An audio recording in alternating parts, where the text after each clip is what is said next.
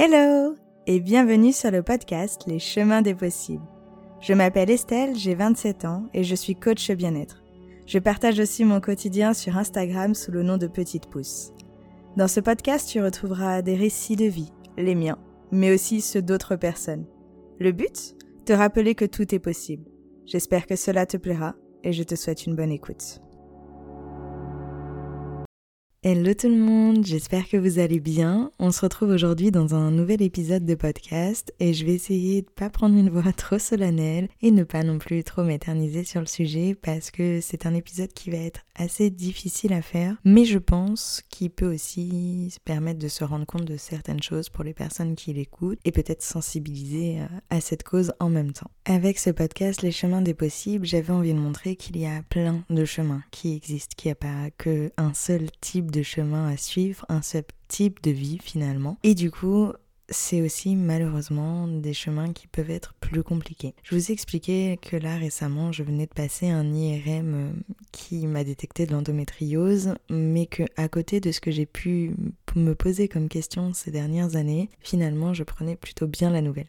Et en fait, il faut que je vous explique. Il faut que je vous explique ce qui s'est passé. C'était très compliqué et je pense que ça sera compliqué pour moi de mettre des mots dessus parce que c'est un sujet aussi très tabou parce qu'on me l'a inculqué comme ça. Du coup, je vais essayer de faire de mon mieux. Je sens dans ma voix que je suis stressée d'en parler parce que c'est vraiment me mettre à nu. C'est pour ça que le podcast pour moi me semblait mieux parce que je me sens plus en intimité, on va dire. Donc euh, je vais essayer de pas faire de bêtises, je vais essayer de pas m'emporter mais bon, je vais faire du mieux que je peux tout simplement. Du coup, pour comprendre, il faut remonter à août 2022, donc il y a quasiment un an. J'apprends qu'une personne de ma famille, et pour préserver son identité puisqu'elle ne veut pas en parler, une personne de ma famille a un cancer du sein. Jusqu'ici, vous me direz, ça arrive plus ou moins souvent, malheureusement, mais euh, c'est bien pris en charge, on arrive à le détecter. Je vous dis ça parce que c'était pas le premier cancer du sein dans ma famille. Et là, du coup, ça devient un petit peu compliqué, donc je devais partir au Canada, mais cette personne étant extrêmement proche pour moi. Je ne me suis pas vue partir. J'avais pas envie, ça pouvait, des choses pouvaient être décisives, il y avait des rendez-vous importants et, c'était impossible pour moi de, partir à ce moment-là, d'être loin et d'avoir les pensées euh, totalement en France euh, à vouloir accompagner cette personne.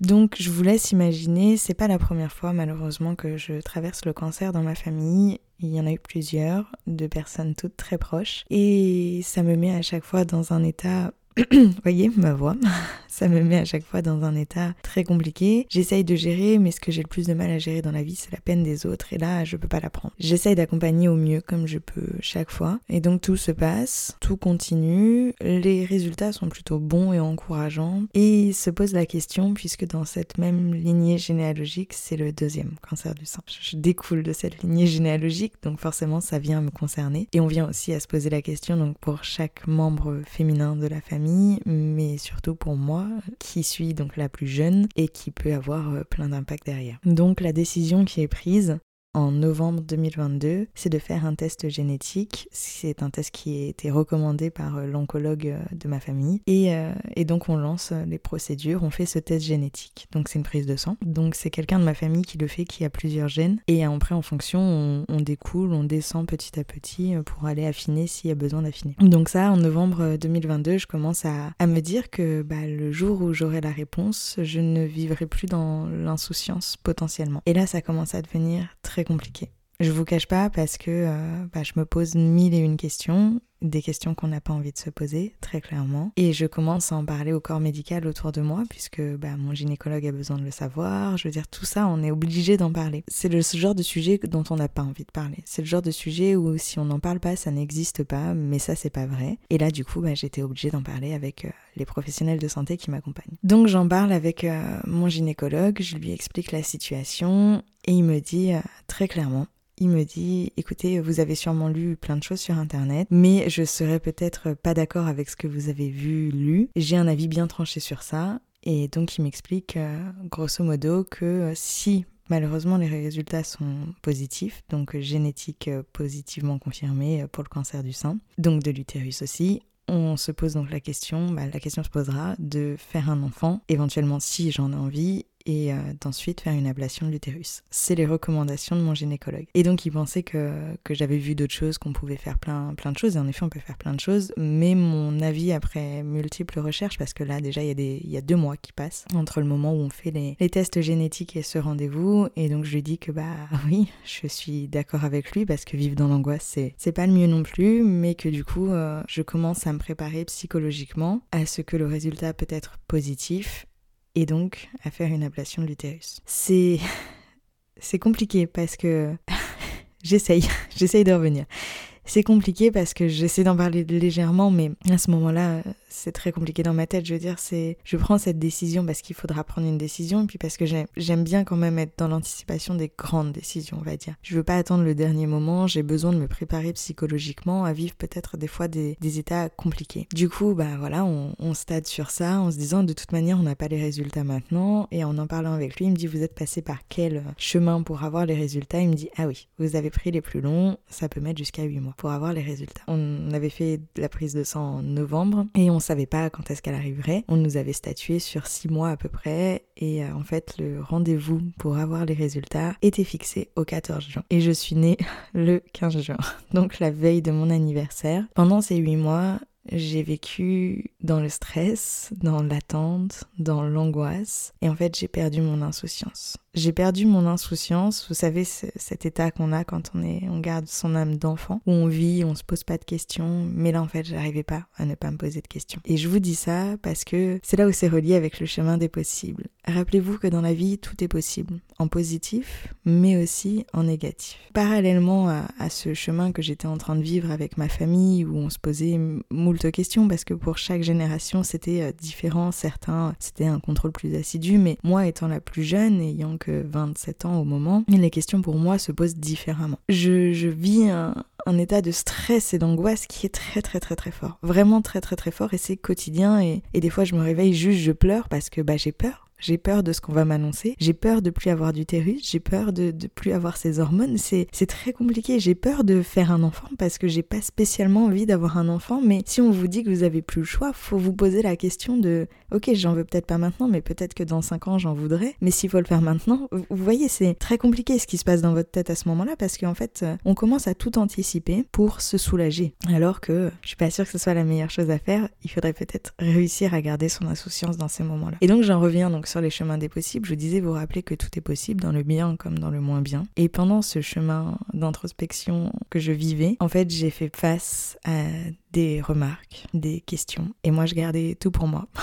pendant cette année. Je veux dire, mes amis très très proches le savaient parce que bah ils ont été curieux aussi de, de se poser la question. Et puis j'avais vécu ces deux cancers avant qui m'avaient beaucoup traumatisé. Je les avais gardés pour moi. J'en avais quasiment pas parlé. Celui-ci, j'avais besoin de m'ouvrir un peu plus parce que bah on peut pas se, on peut pas tout vivre seul, même si on a sa famille. J'ai besoin d'expliquer aussi aux gens que j'aime et qui m'aiment que bah c'est compliqué, que je reprends, j'essaye de pas me laisser perdre dans les émotions, mais je suis hypersensible, je vous l'ai déjà dit dans un autre épisode. Donc je disais, j'essayais de m'ouvrir aux, personnes qui m'aiment pour euh, bah, leur faire comprendre que j'aurais besoin d'elles pour me changer les idées et, d'aller mieux et d'essayer d'avancer. Et donc euh, certaines personnes euh, très proches de mon entourage étaient au courant de ce que je vivais, savaient l'attente, savaient le stress que ça me procurait et savaient que, que des fois je pouvais penser à ça en plein milieu d'une conversation. Et donc plus, le, plus la date fatidique approchait, plus c'était compliqué. Mais j'ai aussi des personnes qui ne savaient pas ce que j'étais en train de vivre, qui n'avaient aucune idée de ce qui se passait. Et en fait, c'est ces personnes qui ont pu me faire du mal sans le vouloir, je pense, en tout cas j'espère. Donc je suis mariée, je suis mariée depuis bientôt trois ans je suis en couple depuis 15 ans, bientôt. Forcément, les gens nous posent la question tout le temps. Euh, et alors, euh, vous, c'est quand que vous faites un enfant? Je déteste cette question parce que je la trouve très intime. En fait, ça regarde personne à part le couple. Et du coup, là, encore plus dans le dans la situation que j'étais en train de vivre. Parce que au moment où les gens voulaient savoir euh, si j'allais avoir un enfant,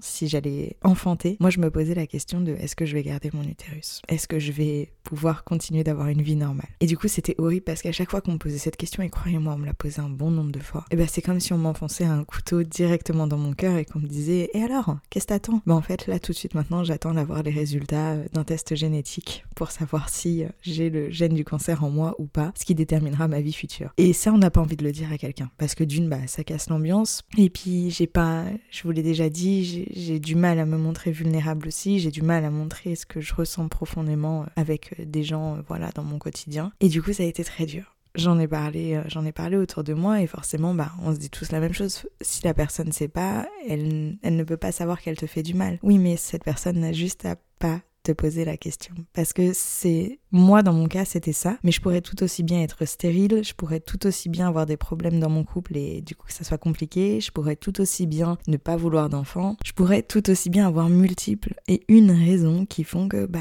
non, tu n'as pas à me poser cette question. Parce que c'est hyper embarrassant, tu sais pas ce que la personne vit en face. Et du coup, c'est aussi pour ça que je voulais faire cet épisode parce que, bah, il faut se rendre compte qu'il y a des questions, posez-vous-les avant dans votre tête et posez-vous la question, est-ce que je peux blesser la personne en face de moi? Si vous avez un doute, c'est qu'il faut pas poser la question. Rappelez-vous qu'il y a plein de sujets qui sont du domaine du privé, qui ne vous regardent pas. Vous avez le droit de dire est-ce qu'on peut parler d'un sujet ensemble? Si la personne te dit oui, bah tu peux éventuellement essayer de poser certaines questions et sinon euh, bah tu laisses tomber parce que on a tous notre degré d'intimité et de pudeur et faut le respecter. Pour certaines personnes, ils s'en foutent, ils vont parler de tout ça, c'est très bien. Écoutez, il n'y a, a pas de bien ou de mauvais, vraiment. C'est juste chacun fonctionne comme il fonctionne. Et il n'y a pas de plus grave et moins grave il n'y a pas il a pas tout ça. Faut juste se dire que on fonctionne tous différemment et faut pas aller imposer quelque chose à quelqu'un d'autre. Donc moi, chaque fois qu'on me posait cette question, et ça pouvait être des amis, ça pouvait être des oncles, des tantes, ça pouvait être des inconnus, ça pouvait être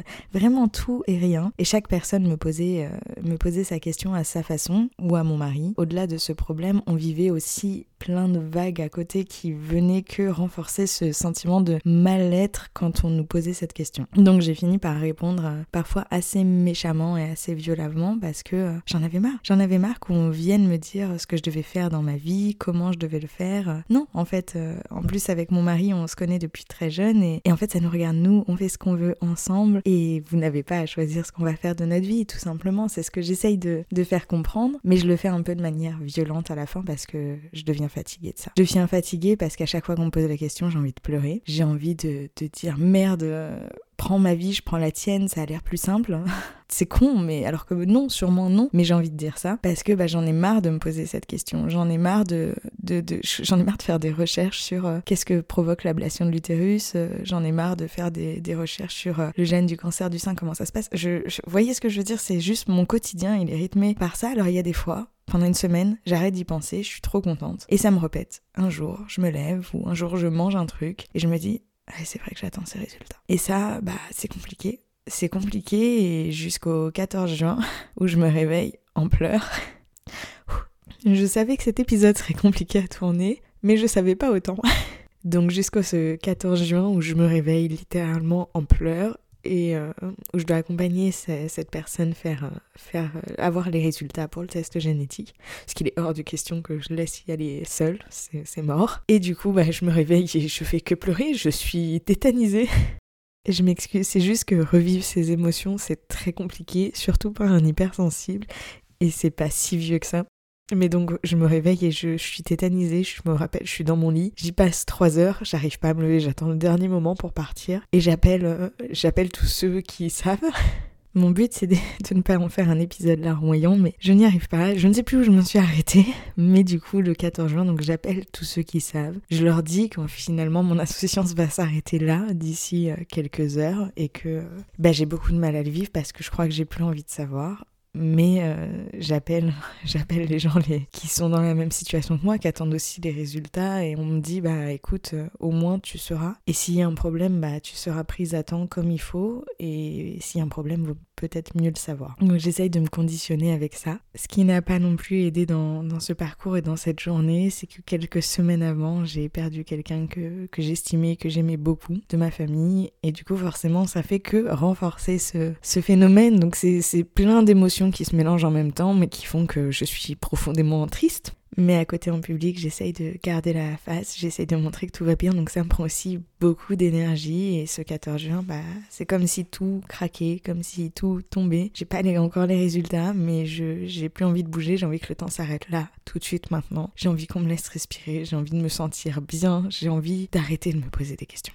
J'ai envie d'être tranquille, d'être sereine. Et je sais que c'est pas possible parce que je laisserai jamais la personne y aller seule. Je laisserai, je, je veux dire, on sait pas ce qui va arriver comme résultat. Donc, on doit être soudés, on doit être solidaire, on doit y aller ensemble, on doit se soutenir. Et je finis par y arriver, je finis par réussir à, sortir de mon lit très difficilement et à monter dans cette voiture et à faire les, deux heures de route qui nous attend pour aller euh, direction ce, ce résultat.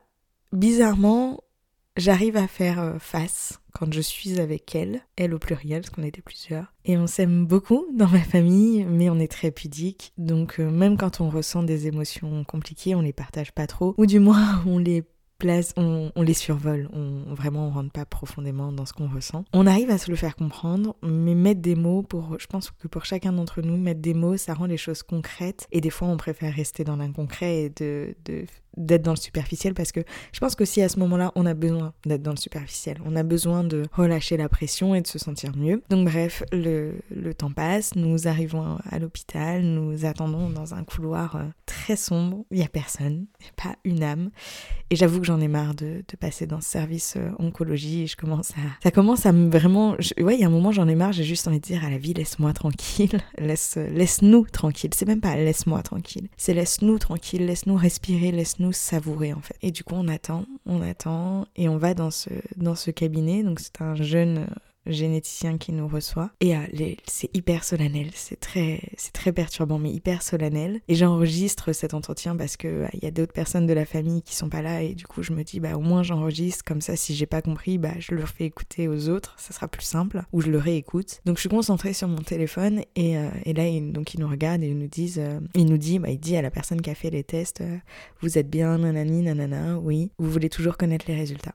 Et cette question, je vous assure, il y a un, d'un seul coup, il y a un blanc dans la salle et dans cette pièce. Et de toute manière, bah oui, oui, oui, mais euh, c'est, tu, vas nous dire quoi? Et en fait, je comprends après que c'est, juste protocolaire. Enfin, je suppose qu'il est obligé de poser cette question pour euh, s'assurer. Euh, parce que c'est pas rien, tu lis un peu dans le futur en, en, quelque sorte. Et il est très gentil parce qu'il abrège notre souffrance très rapidement en disant, mais écoutez, j'ai une bonne nouvelle à vous annoncer ce n'est pas génétique. On a observé un maximum de gènes comme on pouvait, mais ce n'est pas génétique. Et moi, tout descend dans mon corps à ce moment-là. C'est un mélange de joie, de soulagement, de stress qui part d'un seul coup. Je, reprends mes émotions.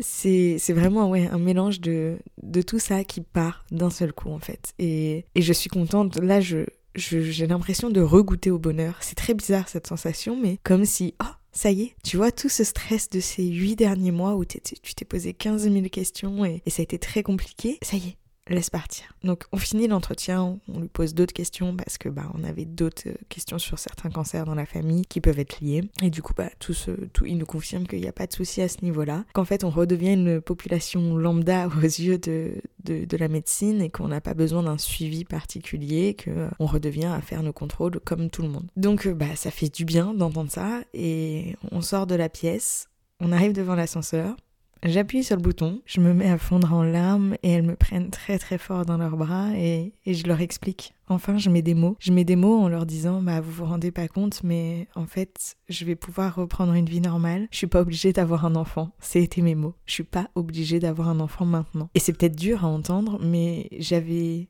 j'ai en fait j'avais envie d'avoir le temps de faire de prendre ma décision. J'avais pas envie qu'on m'impose une décision. J'avais pas envie de j'avais envie d'avoir le choix, j'avais envie d'être libre parce que c'est quelque chose qui me caractérise beaucoup. J'avais envie d'être libre. Et donc là je leur dis ça y est, c'est fini, je reprends le contrôle de ma vie, je sans sans avoir Et ouais, j'avais un peu l'impression de retrouver de la liberté. Donc c'était beaucoup de soulagement qui partent. C'est vrai vraiment c'était je vous assure, c'était impressionnant et j'ai peut-être l'air ridicule d'en parler comme ça, mais ce qui s'est passé à ce moment-là était assez dingue. Et donc forcément, j'ai aussi toutes les personnes qui étaient au courant qui, qui je leur avais dit, je dis si vous n'avez pas de nouvelles de moi, vous posez pas la question, vous saurez ce qui se passe. Et donc là, faut que je prévienne toutes ces personnes et, toutes ces personnes m'envoient plein de messages en disant alors, alors, bah non, elles c'est faux, elles m'envoient pas plein de messages parce qu'elles savaient très bien et que chacune me respectait, mais chacune attendait, en tout cas c'est ce qu'elles m'ont dit, chacune attendait mon message pour être elle aussi à leur tour soulagée c'est là où j'ai été très contente et de voir que bah, en parler aussi, ça aide beaucoup et, et on est accompagné, on est, on est soutenu. Donc euh, j'essaye de répondre à un maximum de personnes en disant bah voilà, ça y est, c'est fait, je suis tranquille, je vais pouvoir passer un bon anniversaire parce que je vous laisse imaginer le lendemain si, euh, si j'avais eu des résultats positifs, bah je vous assure que mes 28 ans, je les aurais vécus euh, différemment. Et du coup, pour mes 28 ans, j'ai pu dire oui, c'est bon, on est tranquille, les résultats sont tombés, ce n'est pas génétique, je reprends une vie normale. Et c'est soulageant, ça fait vraiment du bien. Et le truc, c'est que j'étais censée passer mon IRM donc le 21 juin, donc pas longtemps euh, après. Et, euh, et là, j'ai dit à ma mère, j'ai dit en fait non, je décale. Je décale parce que j'en ai marre. Je sais à peu près ce qu'on va me répondre. Mais là, j'ai envie de quelques semaines où je suis tranquille, quelques semaines où je suis pas dans les problèmes médicaux, quelques semaines où je respire en fait, quelques semaines où je reprends une vie où je peux être heureuse et insouciante. C'est ce que j'ai dit à ma mère et ma mère a dit ok je comprends mais il faudra quand même le faire. Donc je l'ai décalé, je l'ai passé là et voilà les résultats sont tombés. Je savais ce qui allait tomber mais je vous assure c'est pour ça que je disais à côté de, de cette attente de 8 mois finalement de l'endométriose ça gère c'est pas agréable c'est même très désagréable mais à côté de ça pour moi sur mon échelle à moi et elle est complètement personnelle cette échelle bah c'est ça va ça va, j'arrive à bien le vivre. En fait, c'est ça. Et c'est pour ça que j'avais décalé, et c'est pour ça que j'avais juste besoin de, de, me ressentir insouciante d'avoir 12 ans et de me poser aucune question sur la vie juste vivre sans penser au lendemain. Et c'est ce qu'on devrait faire au quotidien, c'est vivre sans penser au lendemain être dans le présent. Et ça a été un grand exercice pour moi pendant ces 8 mois parce que j'essayais, hein, j'ai vraiment donné toutes mes forces pour euh, ne pas y penser, mais au fond de moi, j'avais cette phrase que j'ai souvent d'ailleurs, c'est si tu veux la paix, prépare la guerre. Elle est peut-être fausse, elle est peut-être vraie, je sais pas, mais du coup, ça fonctionne pour moi dans ma vie. Si je voulais être en quelque sorte en paix, il fallait quand même que je prépare la pire des situations pour euh, psychologiquement bien le vivre aussi. Parce que bah, je savais que par contre, si ça aurait été une issue différente et que j'aurais pas anticipé ou préparé, ça aurait été très très très compliqué pour moi à, gérer euh, intérieurement et psychologiquement.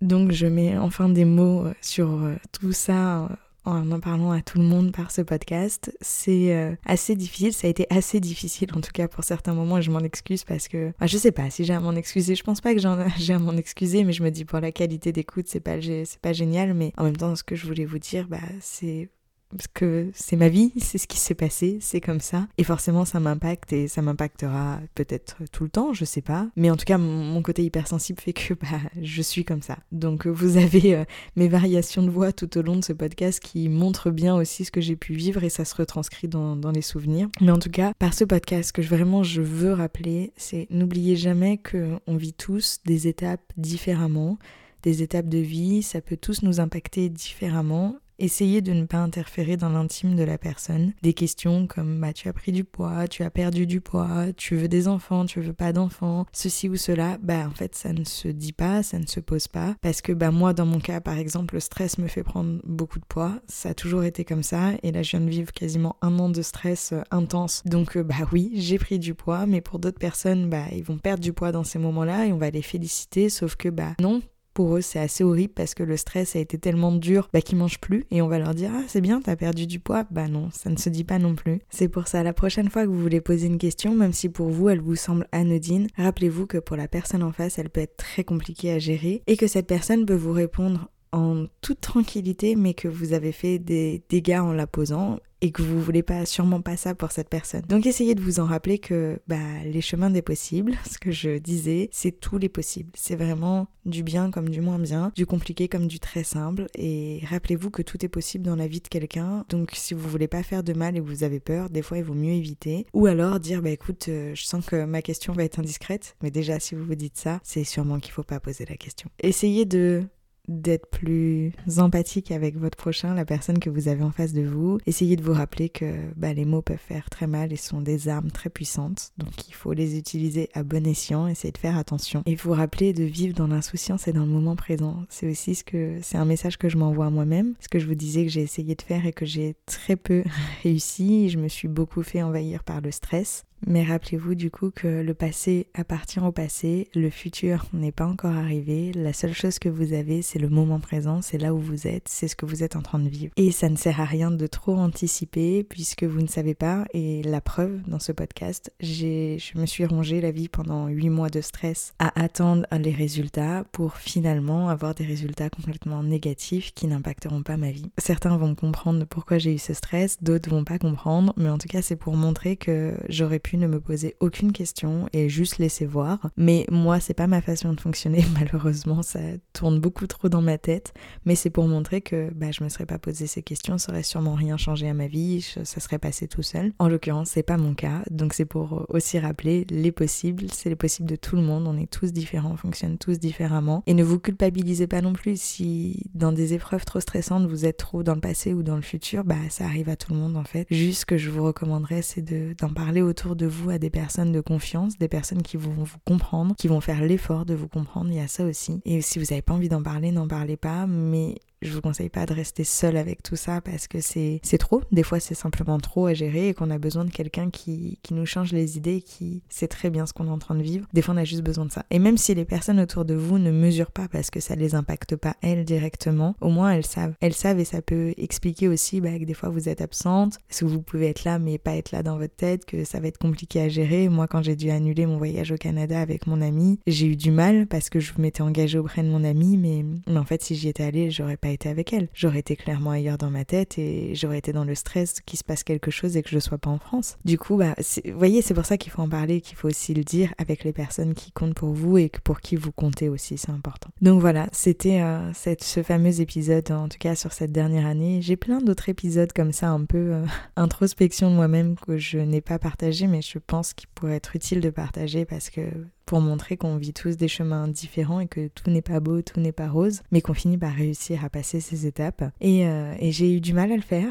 J'ai eu du mal à le sortir aussi. Je l'ai beaucoup gardé pour moi et je reste quand même très pudique sur certaines étapes que je garde aussi pour moi, évidemment, vous vous doutez bien. Mais euh, je suis aussi contente d'ouvrir mon cœur parce que ça fait du bien et aussi bah, en fait de laisser cette étape au passé parce que maintenant elle ne fait plus partie de mon présent et je ne me concentre pas sur mon futur. Je reste ici dans le maintenant sans me poser trop de questions. Enfin, c'est ce que je me dis tous les jours pour essayer d'avancer correctement sans me poser trop de questions sur mon futur. Et c'est mon nouvel exercice, c'est ce que ça m'aura appris en tout cas. Reste connecté au moment présent, il n'y a que ça qui compte. Donc voilà, je vais m'arrêter aujourd'hui euh, pour cette bulle d'intimité, mais je pense que je reviendrai quand même euh, vers vous avec d'autres petites bulles à explorer et à laisser partir parce que c'est un très bon exercice que de le faire en en, parlant devant son micro euh, et de le partager avec d'autres parce que bah, on partage son expérience, c'est le but du podcast, c'est le but des réseaux sociaux, c'est de partager avec les autres. En tout cas, je vous remercie de votre écoute. Je vois toutes vos lectures à chaque fois, ça me fait très plaisir et je vous dis à bientôt dans un prochain épisode. Ciao